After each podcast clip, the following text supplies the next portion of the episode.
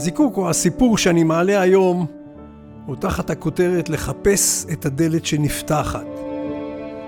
יש אמרה המיוחסת לאלכסנדר גרם בל, יש כאלה שאומרים שהיא מיוחסת להלן קלר, שאומרת בערך כך: כשדלת אחת נסגרת, אנחנו עסוקים מדי במבט מתייסר בדלת הסגורה, ולא שמים לב שדלת אחרת נפתחת עבורנו.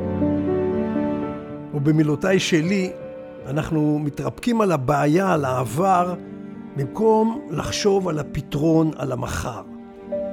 נראה על פניו משפט לא כל כך הגיוני, כי מי מאיתנו מתרפק על בעיותיו? תתפלאו. מסופר על צ'רלי צ'פלין שבאחת מהופעותיו הוא סיפר בדיחה וכולם התגלגלו מצחוק. בהמשך המופע הוא סיפר את אותה הבדיחה, הפעם צחקו קצת פחות. לקראת סוף ההופעה הוא סיפר את אותה הבדיחה בפעם השלישית, אף אחד כבר לא צחק. ואז הוא עצר לרגע, הביט בקהל ואמר, אם אכן אינכם צוחקים מאותה הבדיחה שוב ושוב, אז מדוע אתם חוזרים ובוכים ומורטים שערכם מאותה הצהרה, מאותה דאגה, שוב ושוב ושוב? אני מניח שדבריו של צ'פלין מבהירים למה התכוונתי בהתרפקות על הבעיות. להזכירכם, אתם על זיקוקין דינור, הסכת שמעלה סיפורי חיים קטנים, מהחיים של כולנו, שיש בהם חומר למחשבה. מספר לכם בקולו שהוא כדינור. אז הקשיבו לחוויה האישית הבאה שקרתה לי לפני כ-20 שנה בהקשר של לחפש את הדלת שנפתחת.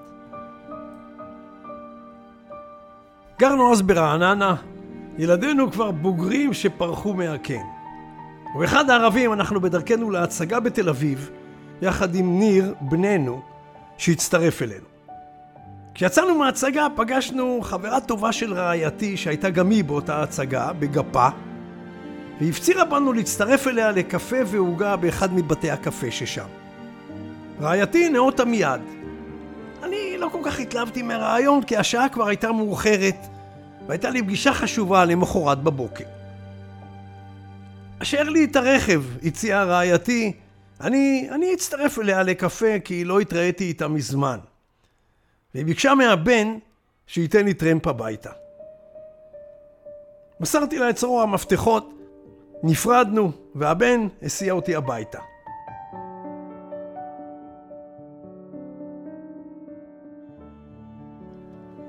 חכה חכה, אני אומר לבני לפני שייסע לדרכו, אני מפשפש בכיסי רק כדי להיווכח שאין לי מפתח לבית, כי הרי את צרור המפתחות השארתי לרעייתי.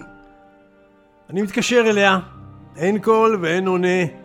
בוודאי בהמולת בית הקפה היא לא שומעת את הצלצול, או אולי הנייד שלה עדיין על שקט מזמן ההצגה.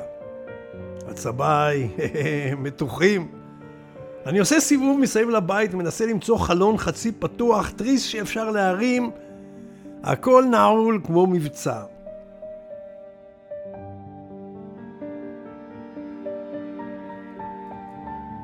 בני עדיין מחכה בסבלנות באוטו, כשאני חוזר אליו ודופק על גג הרכב בעצבים. איזה באסה, אני מסנן בין שיניי בכעס. אמא הרי יכולה לשבת שם עוד שעה, ואחר כך הזמן שנדרש להגיע הביתה, ולי יש פגישה חשובה מחר בבוקר.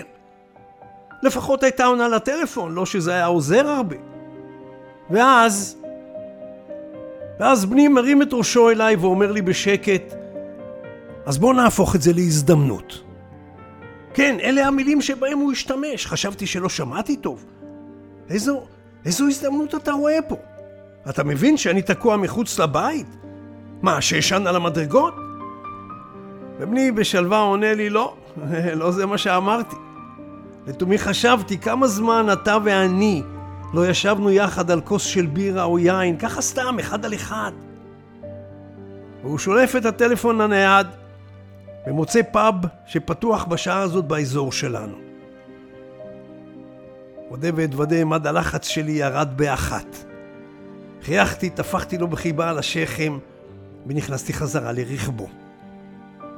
שעה אחת וחצי בלילה מתקשרת רעייתי. הגעתי הביתה, איפה אתה לעזאזל? קרה משהו לכם? סיפרתי לה.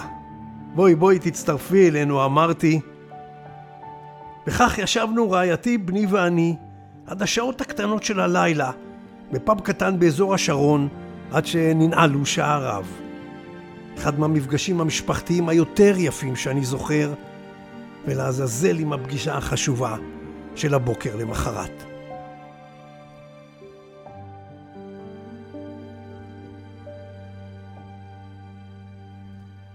מה אומר ומה אדבר, אינני רוצה להטיף, אבל חשבתי שכדאי תמיד לקצר את תקופת האבל על מה שקרה, ומהר ככל שניתן להעסיק את הראש במציאת פתרונות.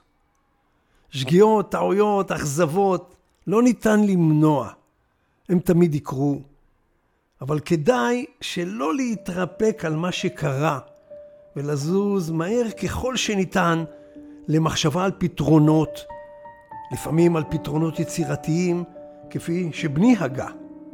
ותמיד, תמיד לחפש את הדלת שבאיזשהו מקום נפתחת עבורנו. זיקוקין דינו, שוק הדינו.